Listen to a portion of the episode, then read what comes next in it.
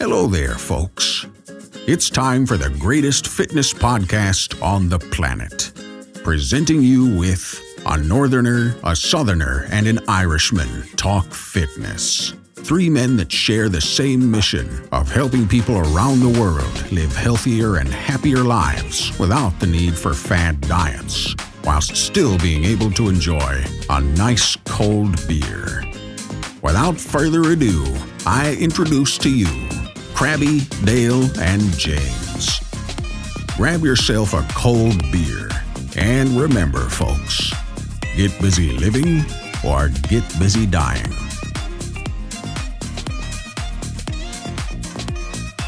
Guys, hello and welcome back to another episode of A Northerner, a Southerner, and an Irishman Talk Fitness. Today, you are stuck with just the three of us without a guest. So, myself, Crabby, and James, we had a discussion, an open chat. Uh, there was no planning regarding this episode. We just had a chat about what makes a successful and an unsuccessful client. This is really, really good for anyone who's already working with a trainer or a coach and how they can potentially essentially get better results with the trainer or the coach. Or if you're thinking about working with someone, you can get an insight into what makes a successful client against potentially an unsuccessful one. As I say, this was an open discussion. We had a little bit of a chat around Crabby's holiday in Portugal as well. Um, he was recording this episode sat on his balcony in Albufeira, so not bad while we were sat at home in the average to poor weather. But anyway, before we go on and before you get to this episode, please listen into this next little bit. This is your last opportunity now, listen to this episode, to take advantage of the early bird price for our seminar, The Secret to Weight Loss for Life, which is going to be hosted Saturday, the 6th of March 2021. We are hoping this is going to be held in Birmingham, but COVID permitting, it may not be. And if it isn't allowed to happen in Birmingham in person, we'll be hosting this webinar uh, as a webinar virtually. So this event is going to run either way, okay? This is your last opportunity to take advantage and get the early bird price before the 30th of September 2020. So guys, press pause, head over to the show notes, get your ticket. If you enjoy listening to the three of us, if you want to know the secret to weight loss for life, head over there now, as I say, hit pause, come back into this podcast, and as I say, hopefully you enjoy it. So now that you're back, you've bought your ticket, please sit back, relax, and enjoy this episode.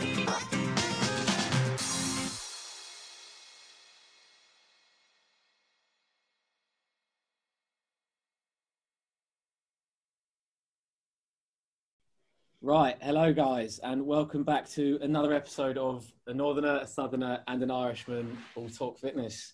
Lads, how are we? I'm good, and you got it right, mate. You got it right. Fucking hell, you know my hands like never been so clammy, mate.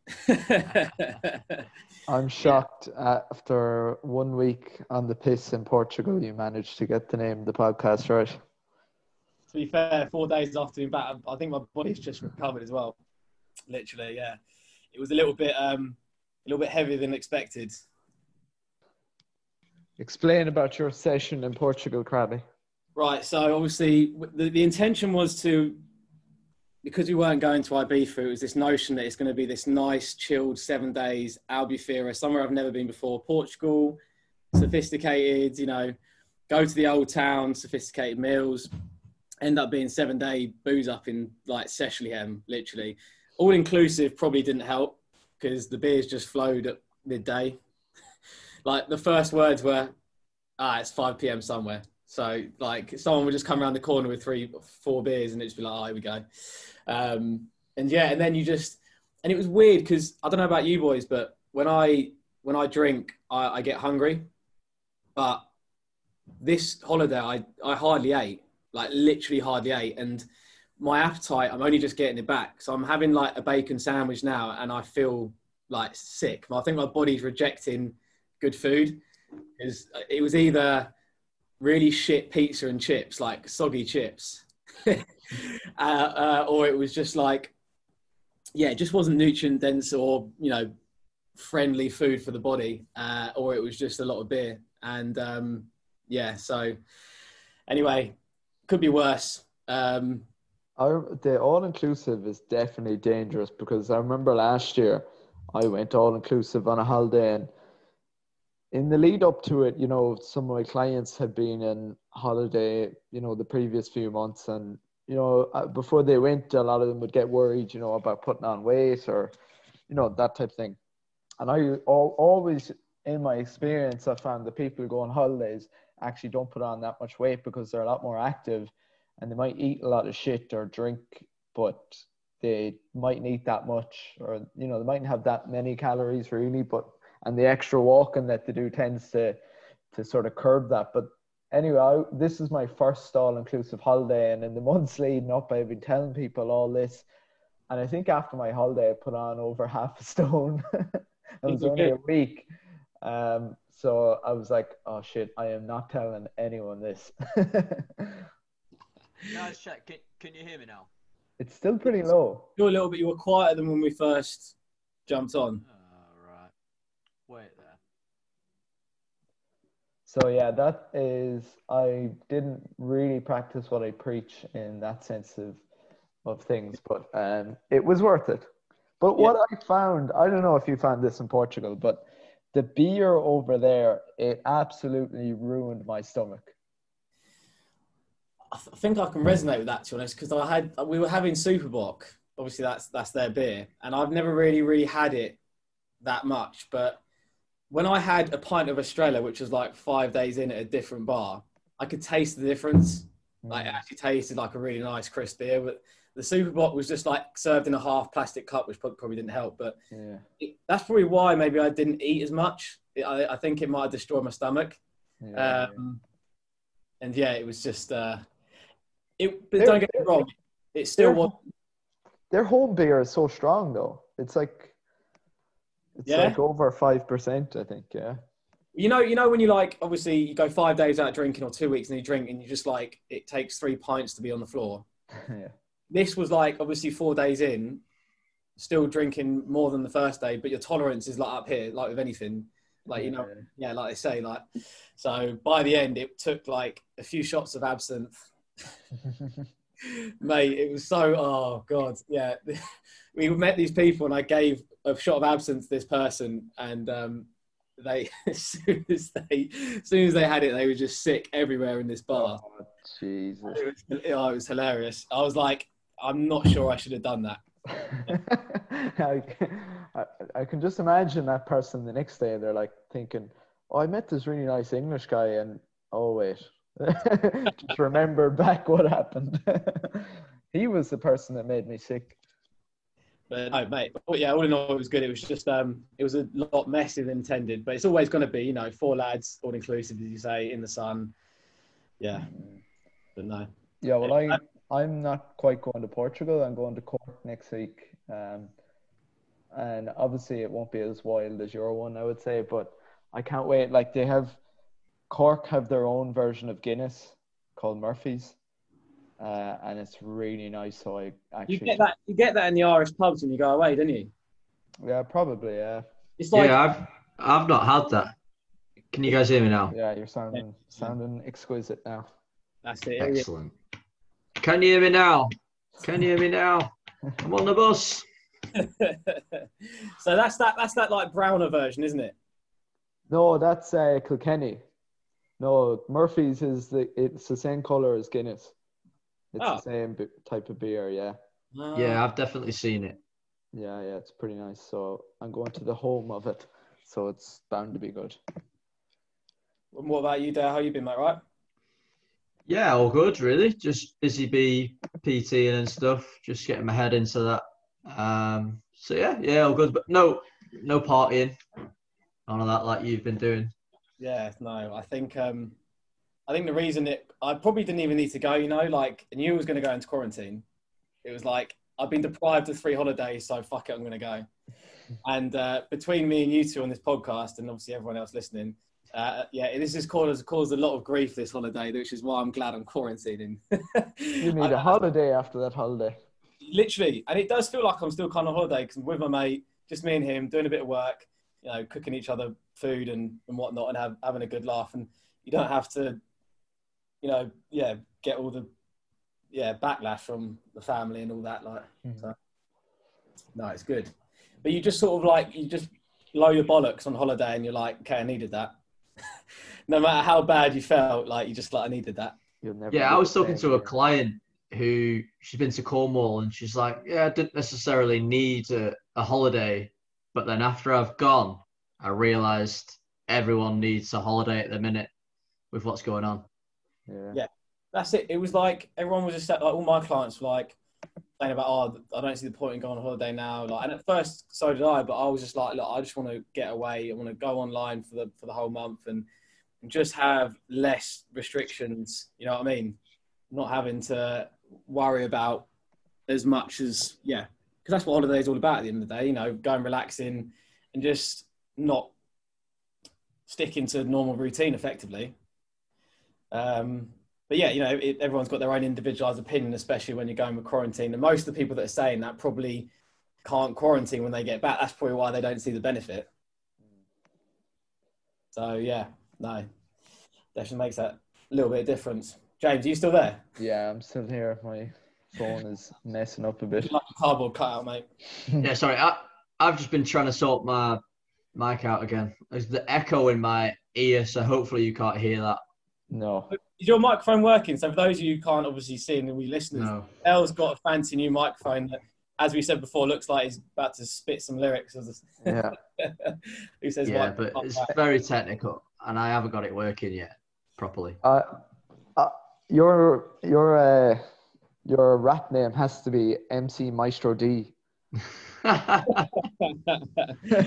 yeah, I'll I'll be doing no rapping. Thank when we you. have our seminar next year, mate, you're you're coming on and doing the uh, you'll do the show and you'll do the encore.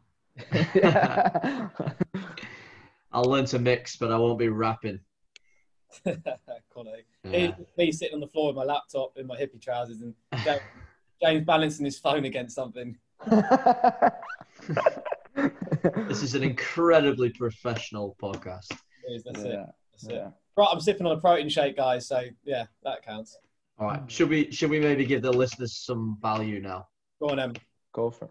Go on, break it away. So the bit that I was going to suggest we talked about this week um, is kind of the difference between a successful client and an unsuccessful client. So mindset differences, how they apply, what kind of PT they do, just to get you guys' take on it. James, go on. You go first. Um, yeah, the first sort of thing that I th- find a good indication of a client, I think we've actually spoke about this before, uh, is there's definitely a correlation between the amount of questions the client asks and how, I suppose, how good the results are. Um, if you find that a client is really inquisitive and not so much even the the amount of questions they're asking, but they're asking good questions, if that makes sense. So it's not a question such as can I can I eat this, you know, X food or um, you know, something really micro like that that doesn't really make any difference, you know, when you when you take it on its own. It's asking maybe things like why am I doing this exercise or um, why should I go to bed before 12 p.m. So that they're trying to understand what's the principles behind what they're doing. Um, if you if you hear a client or if you guys are asking your PTs that, that's a good sign because you're really trying to understand what's going on. Um, so that's one uh, thing that I find is an indication of a good client. Um, another thing would be, and I, I always tell this to people that sign up with me first, is people that, you know, whenever you sign up to a program that's maybe eight to 12 weeks long, there are going to be issues that you run into. So, you know, you, it might be piss and rain, so you can't go out for a walk, or you might get injured, or your fucking cat will die or something. You know, you don't want to use those things as excuses. You kind of want to problem solve around those. So I always tell my clients the great thing when you sign up to a program is any of those issues that you run into, your PT or your online coach is there to kind of guide you through them. Um, again, that kind of harps back to the questions thing. So um, th- that would be kind of two things that would leap out to me is asking intelligent questions and, um, you know, taking responsibility and not using issues that come up as excuses. Um, there's loads of other things, but I'll maybe let Crabby chime in with what he he thinks. Yeah, don't don't take all the words, mate. Jesus, you got to leave you something. so I don't think you're gonna have any problem with this question. No, definitely not. No, I've already got three comes to mind. I actually did a video on this recently. Um, it's a very good question. Some quality points there, James. Um, it's I think we did talk about this before as well in another podcast where it's the clients that show that little bit of interest into why they're doing what they're doing, and it's a great way to build rapport because as trainers, like we love being asked our why, probably why we're doing something, so we can you know empower someone with a little bit of knowledge that they didn't know before. And it's a great way to build rapport and trust and for that person to again have a tool on their belt effectively. So like we always say like we want to be the well maybe not the first but we want to be the last trainer that someone ever has so they can you know eventually go and do it on their own. Um, some of the things that i mentioned in the video that i was doing the yesterday i think it was the first thing is implement. Like when you on board to a 12 week program implementation is the biggest fa- like one of the biggest factors and if you don't implement you will get fuck all because there's i feel there's this notion that when people come on board to a program that they they think that just being told what to do or the hour in the the, the workout is going to get them the results but you need to implement what's given to you because at the end of the day we always we always think and thinking creates thoughts which won't get you anywhere. Action is what's going to get you to where you want to be.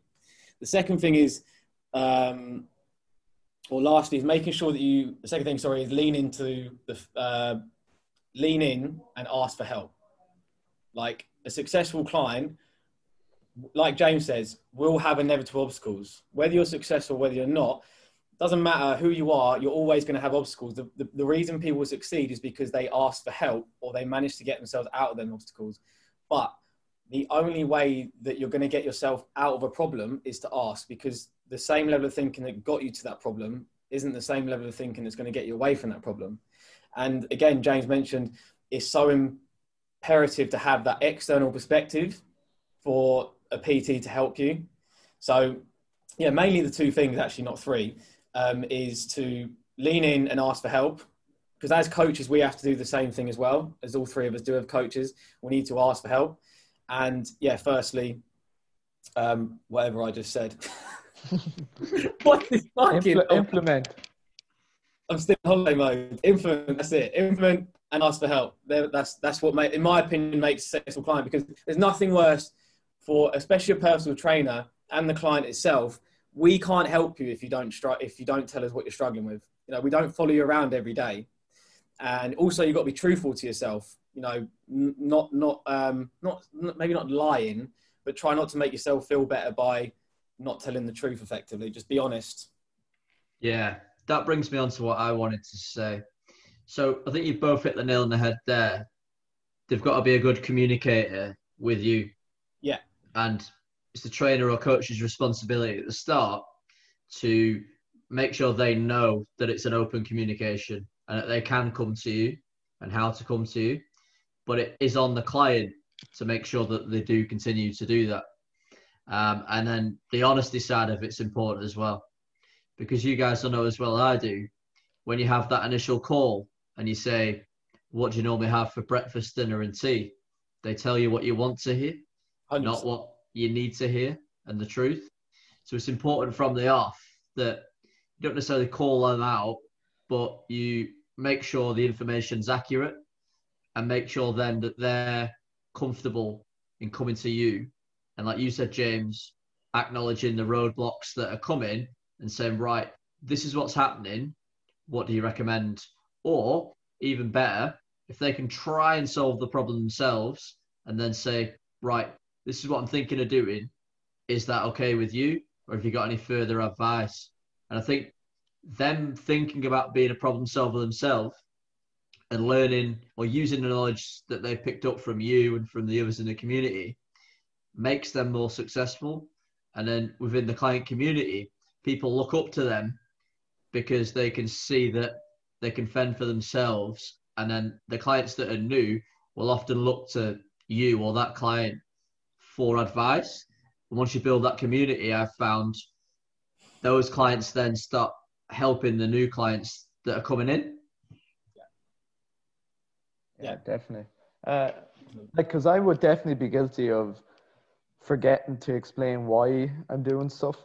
Um, like I, it's nearly like subconsciously. I think that everyone just knows, but obviously they don't. Like, cause they're not personal trainers. Yeah. So, um, I always see it as a good sign when they're asking because yeah.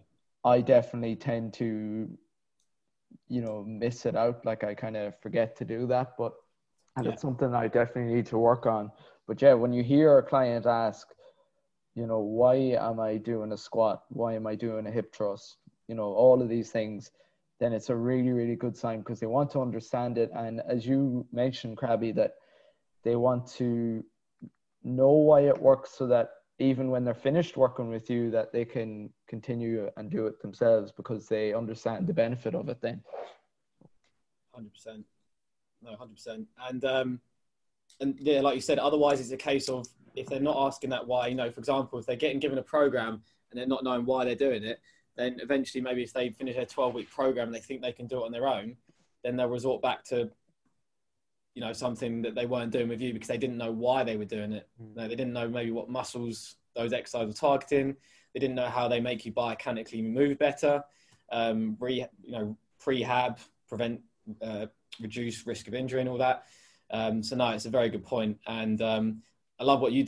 I think what you just said there, Dale, is you know like the veteran clients, you know, helping others out as well is is very important because they're all like-minded people at the end of the day. Like we do what we do. We do this podcast and we do our mastermind because we're like-minded people, so we can help each other, problem solve, share wins.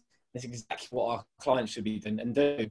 Um, I regularly ask my my veteran clients on a, on a regular basis. I did it yesterday. Actually, I said, "Can you go on the group and just go, you know, can you answer this question or can you share a big win because it just it helps other people yeah. and they're successful clients because because yeah it makes gives them a sense of value as well.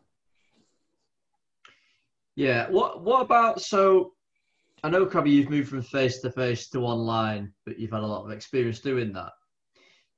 Have you found that people that see you more frequent frequently sorry um get better results? Or not? I uh, so going off of the fact that I've only been doing online for 14 weeks, it's a hard question to answer, but I'd say I say it's easily feasible to get just as good results online as it is offline. In my opinion, you know, with the results that most of my clients have got, um, and if you give them the right support and the right exercises, you know, I'm constantly on my clients to be fair about you know how they're moving as well, because um, obviously I really want them to be doing the exercises properly, which is why I've uploaded loads of exercises myself doing the exercises. Um, but I feel that they they hold them they hold themselves to a higher standards than they would if they were with me, because or I hold themselves to a higher standards than they do effectively. But with the one to one, they see as if, from a financial perspective, they see as if they're paying for the session. Whereas with the online, they know what they're getting out of it. They have, I reckon, they get more because I can, I have more energy to serve them rather than see someone one to one and then check in with them every single day. You know, with that online, it's like I have more time, more energy, and more freedom to just target everyone at once. And I think the whole community support, accountability is so much easier from from my standpoint doing it online. But I think yeah, to answer your question, simplified, it's I think I couldn't see it at first. I was quite skeptical because I've never done online, but it's going to take time. But I think you can get good results. It, it's, it's also it's also a case of how long that person's been training as well. I think maybe. Yeah, yeah, yeah, totally. And then James, what about you for like face to face? So say you've got someone who's on one session a week to three sessions a week. Are they? Do you see any differences in chances of getting results? Do you think? Um, well, with a new client, I never let them start in one session a week, um, because it's it's next to impossible to get the results they want. Fucking because, like, you know, say it just it takes too long to get a handle of the exercises. It takes there's not enough kind of touch points um, there's not enough interaction. You know, obviously you can check in online, but it's not the same. Um, so everyone starts on two sessions a week with me. Uh, and the only people then that I let do one session a week are the people who have been with me for quite a while. And I feel that are pretty comfortable to do, you know, two to three gym sessions on their own.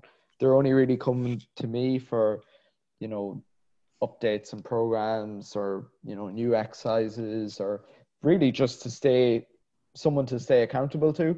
So those clients, a lot of them are at a point where it's nearly just maintaining, you know, what they have.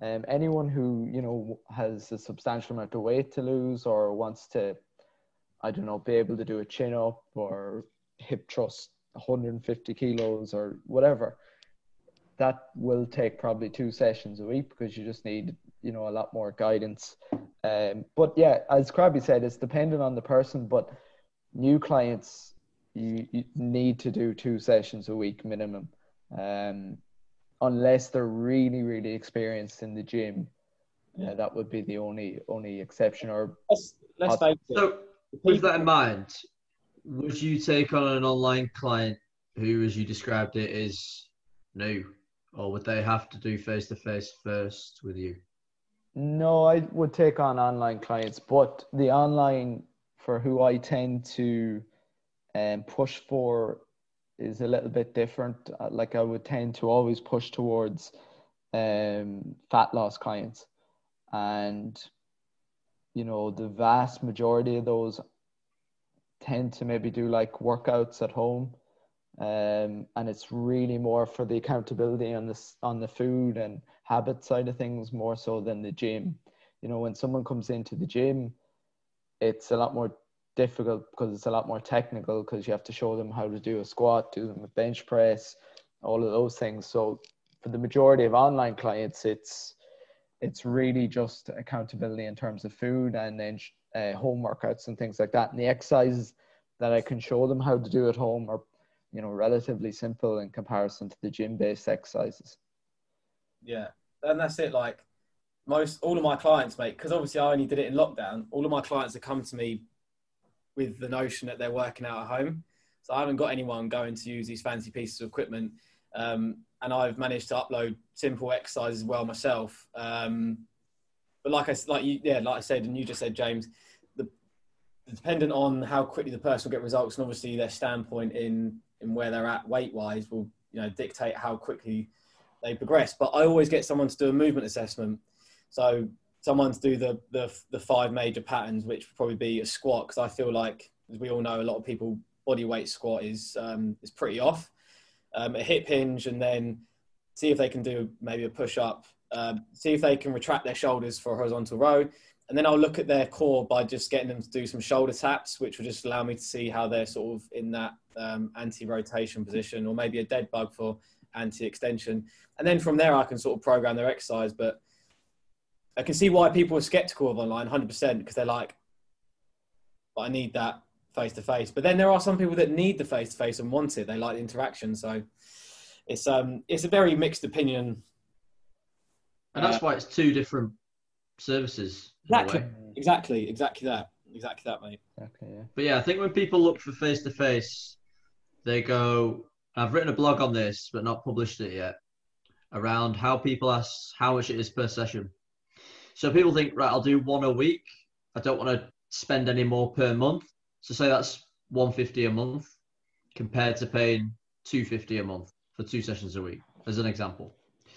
However, the rate at which they're likely to get results at one per week is fairly slow and may take twice the time or more of someone who is more committed having two a week.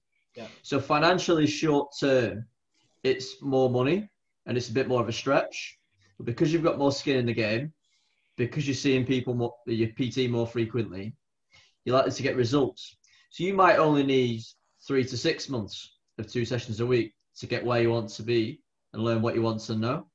But one session a week, it's, it's kind of dipping your toe in, and it's fine for some people, some people, and it works. But it may take you 12 months, 18 months longer. And if you work out that investment over time, probably spending more. Time is money as well.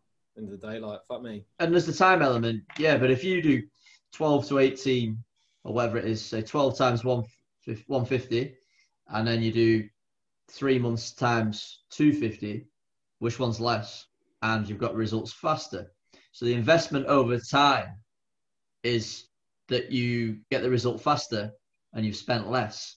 It's just that initial thought sometimes for people, and they think, how much is it per session? I'll just do one a week. Do you know what I mean? Yeah. Yeah.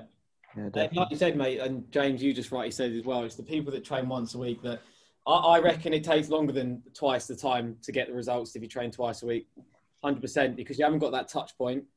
You you haven't got the interaction and the time to go right. You need to change this. You haven't got the as much accountability because there's a one-to-one service. As much as we try and portray it as this, um, you know, regular round-the-clock service, which it is, it's, it's, it's still not as good as seeing someone twice a week. And those people are going to rely on the hour that you're training more than the outside. And it's just that, like, again, that motivation when you see your you're like, okay, I'm going to keep doing this and how good they feel after a session. Where if they train on a Monday and then they go through the week and then, you know, the weekend comes, then the inevitable, you know, you know, uh, pull all over your eyes, drink, eat it all, and then, oh, PT again, hi, I've done this. It's like we haven't got the time to intervene before you've done that mm. because you just had a really shit week at work. So, in, and in my opinion, my the worst clients, like the biggest, I won't say it, the biggest wankers of clients are the ones that I've trained once a week and I've had to fire. Not gonna lie, they're the one, not all of them that train once a week. I'm just saying, like the ones that tried to save money once a week are, are, are the unsuccessful clients. So what let's go into that. So why do you think that is? What do they do or not do that the people that do two or three a week do to make them more successful? Uh, they don't trust the process. They don't listen to what's implemented. Um, a lot of them are know-it-alls. They think they know it, and they're too hung up on the external reward. So, or or they just don't want to be there like the amount of people that I've taken in a, on a once a week basis, and they could not think of anything worse than being in my gym. And this was at a time where I was taking anyone on, and it really gave me real anxiety before the session. I'm like, I really don't want to train this person. And he because for them, it's a box ticking exercise. Like I've got my PT session.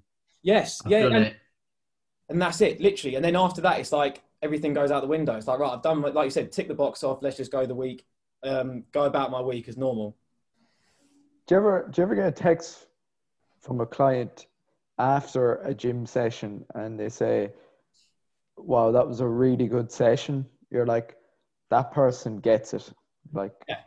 you know, yeah. that's someone who wants to be there and and enjoys it. You know, so and I think it's you can pick up little things off clients, like, and you can you can tell, like, you can tell after a week if a client is going to be going to get is going to be a success or yeah. they're going to struggle. It's easier to affect the trajectory of their week. So when you see them, you know whether they're in a good place, an okay place, or a bad place. You can see it on their faces or in their energy or their enthusiasm to be there.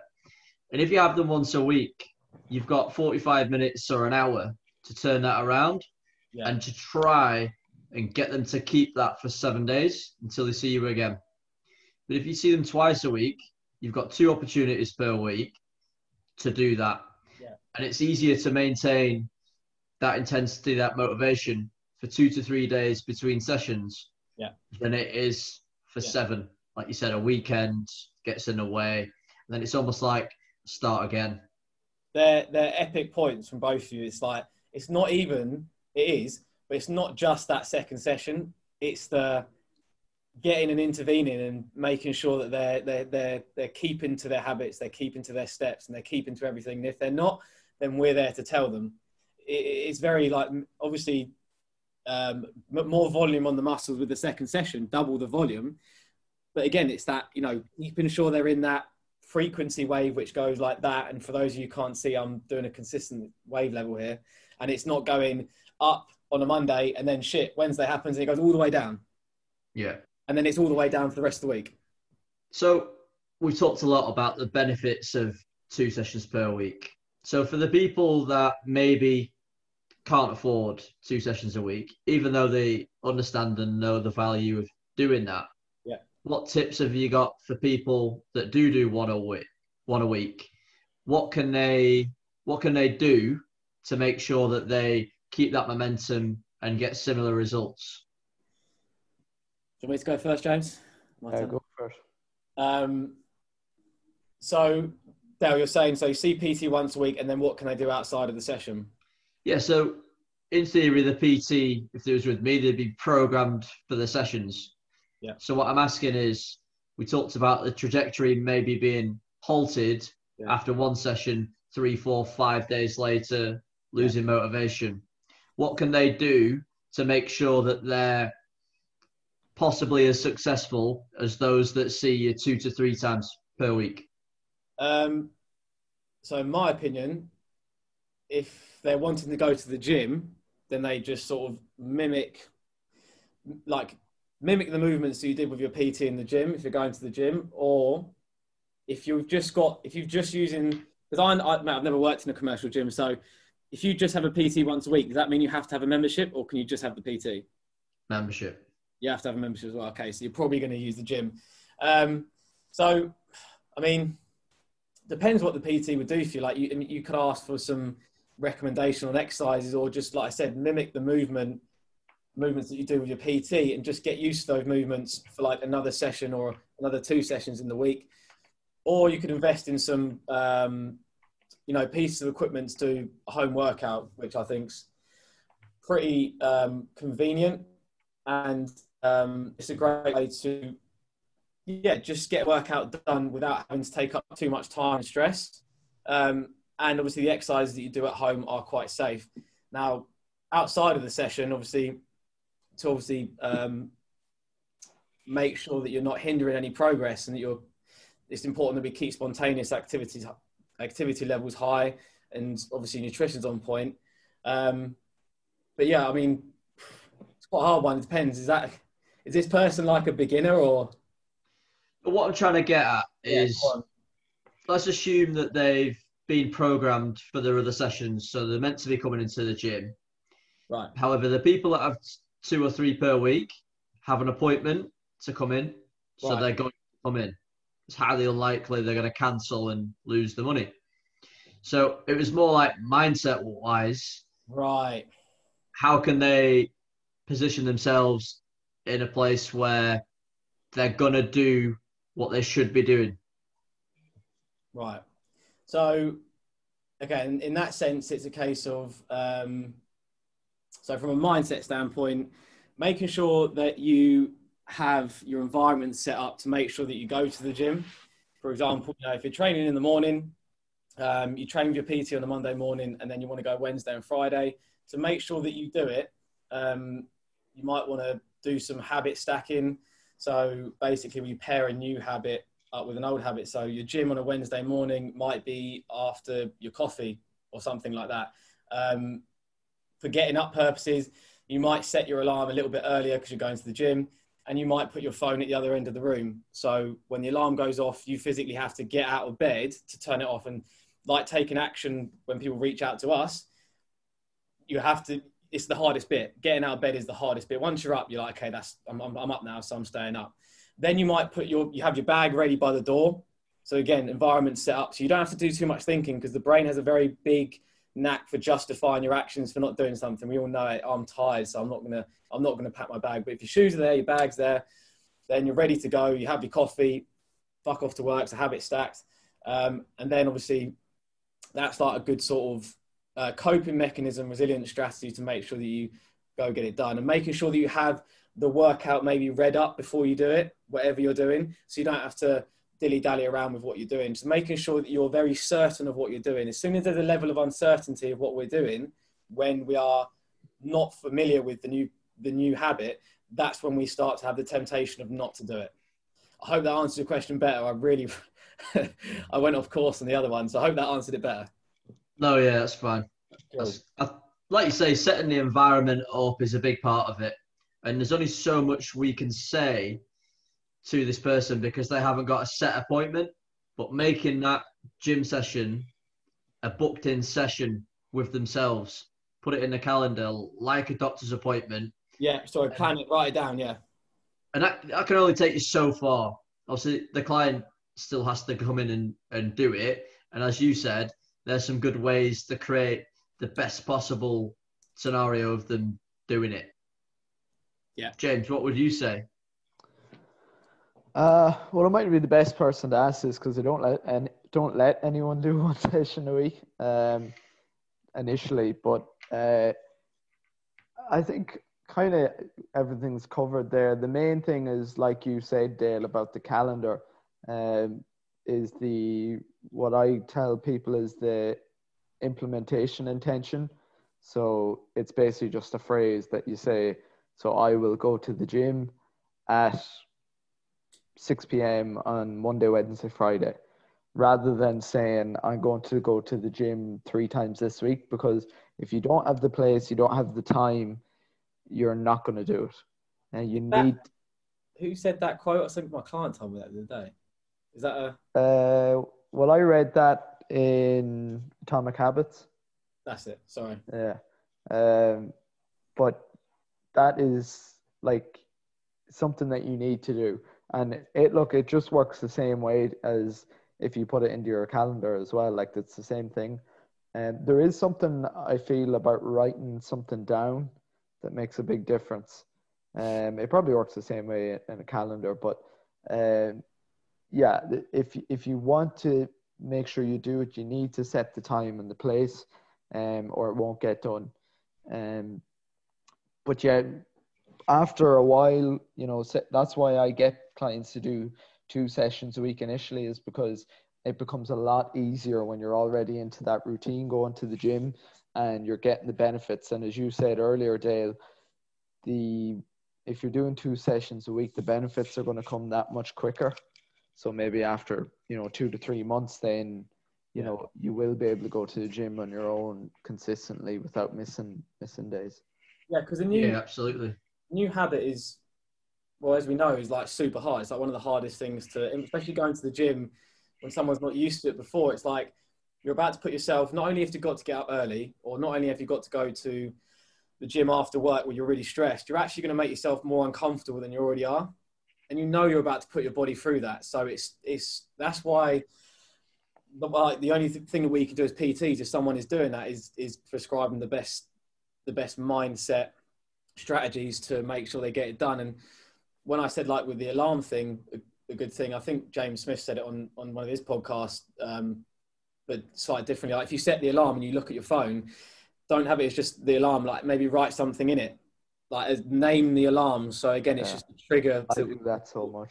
It's gonna yeah, like uh, just I don't know what, whatever would motivate you, or a picture of I don't know a dress you want to get into. I think that's what James Smith said, or a suit that you want to get into, or something, and that's just going to reinforce your why without having to keep asking yourself the why. Joanne- yeah, I think Joanne because there's a lot of distractions and reasons to not do it. And like you said before, the brain will take the easy route and convince you that you're doing the right thing by not doing the thing you should be doing. Yeah. So that's a great way of just bringing it to the front of the mind at the time when you need to do the thing that you maybe don't want to do. I, I respect Yeah. so many people that have a hard day's work and then go to the gym after because yesterday um, I trained at 6 p.m. I can't remember the last time I trained at 6 p.m. and I was knackered from doing fuck all. um, I just got up from a nap, but um, I was like, I, I can't be asked to do this. And I hadn't even, like, obviously, I'm not a high performance office worker or anything, but for people that have high performing jobs and then are new to the gym and we advise them to go to the gym, I've just got to sort of had a new profound respect for people that do it because I realised how hard it actually is to go to another environment where you're about to stress your body even more when you're already stressed. I can see why the temptation to not do it is becomes apparent because you know I've been four years of a gym on my own, so it's easy for me to to, to do it. But for other people, I, I can understand why it's so difficult.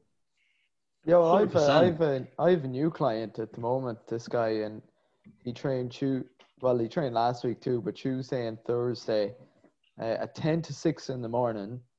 And then he goes home, showers, drives like an hour to work, and he does welding, and he does welding to like 6, comes home, and then goes straight out and does farming all the way to like 10 o'clock at night. And then, so he would do that and then work Wednesday, and then Thursday or today he done the same thing. And like, but this is like kind of harping back to that problem solving thing that I was talking about that he knows that he wouldn't train in the evening time. He told me that. I said I have some evening slots and he said I won't do it. He Yeah. said I need to train before work before I'm fuck tired and I'll make the excuse that I will go farming in the evening and I, I'll probably cancel. So he's like I need to train that early in the morning because it's the only time I will do it. So um Yeah, and for people who want that downtime at night as well, if you get it done in the morning, you're less likely to not do it, as you say, because you've got all day to talk yourself out of it, especially if you've not got a meeting with a PT. But it gives you that free time in the evening. Yeah. And it gives you the opportunity to get some good sleep, get to bed a little bit earlier, rather than finishing work, either going straight to the gym, coming back, eating your tea, settling down, it being quite late, getting into a bad rhythm with your sleep, feeling tired in the morning, it probably is easier to embed good habits to do it in the morning. And I would say, working in a commercial gym, the people that come in in the morning are the ones that you see most frequent, and most of them do it every day. Yeah. The people that you see in the evening, are sporadic. One night they're in, three days they're not, next one they're in. And I just think it's easier to get in the mindset of I'm the person that goes to the gym in the morning rather than I try and fit it in in the evening when I can. Is All right, yeah. Do you find this this I don't know is it the same in England, but on a Monday evening gyms are like crazy busy, like mental. And then come Thursday and Friday it's really quiet in the evening. Yeah. I like- Statistically, the busiest day is Tuesday in, in Pure Gym because Yeah. people have still got that hangover from the Man- weekend. And they're like, ah, Yeah. It's still busy, but you get the people that couldn't be asked on the Monday, they come the Yeah. Tuesday. But yeah, come Thursday, Friday, it's a lot quieter. Yeah, yeah. And that, that kind of drives home. I never really thought about that, but that kind of drives home your point, Dale, what you were saying that, you know, the mornings are steady. Like on a Friday morning is nearly the same as uh, early in the morning during the week. So it definitely is the evening time that there's a bit of a, a lull. yeah. Flaky bastards. Yeah. and and statistically, this is just subjective opinion. This isn't statistically actually true, but I reckon when I was doing evening clients, that my and this is down to work and all that, and obviously and probably people just tired, but my cancellations were definitely higher in the evening in the morning. Like I can't remember the last. I only do mornings now, and I can't remember the last time I had a cancellation. Um, but I remember in my head distinctly, on two hands, more than two hands, the amount of times that people bailed because of work or or sometimes they were like i'm really tired i'm like can i can i cancel and it's like oh and i think going back to you know what makes successful client unsuccessful it's totally individualized and what the person's schedule and routine is um, and people how people think they will train but i think from from my standpoint that most people i say most people should training in the morning again depends on routine but should get up that little bit earlier and if you feel like your workout isn't as energetic at the start, it will get better. Your body will learn to adapt to that.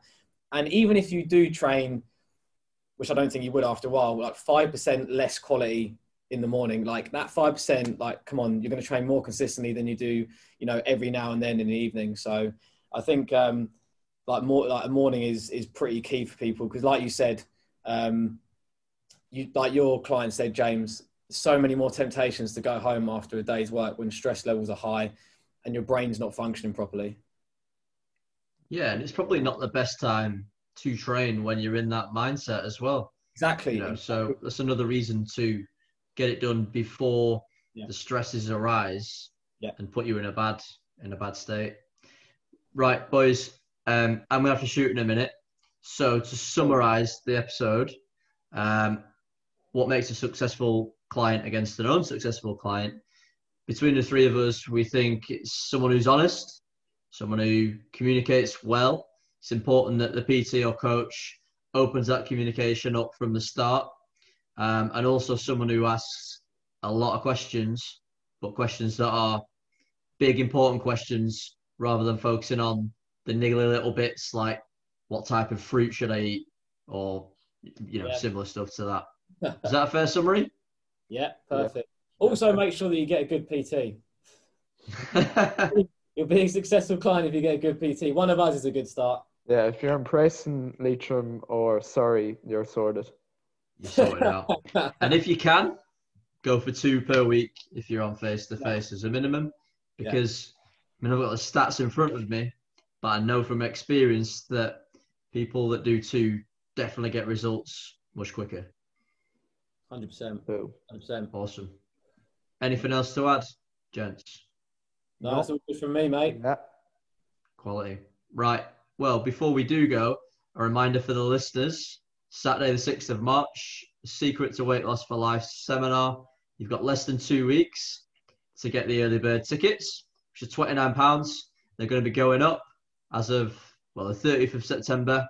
That offer will finish. Um, and we are in negotiations regarding the venue, it's fair to say. So things are progressing and moving. If you're already coming, feel free to invite a friend along with you. Yeah. Awesome. Right, boys. Nice one. Cheers, Dale. Listeners, Good thank luck. you. Speak soon. Bye.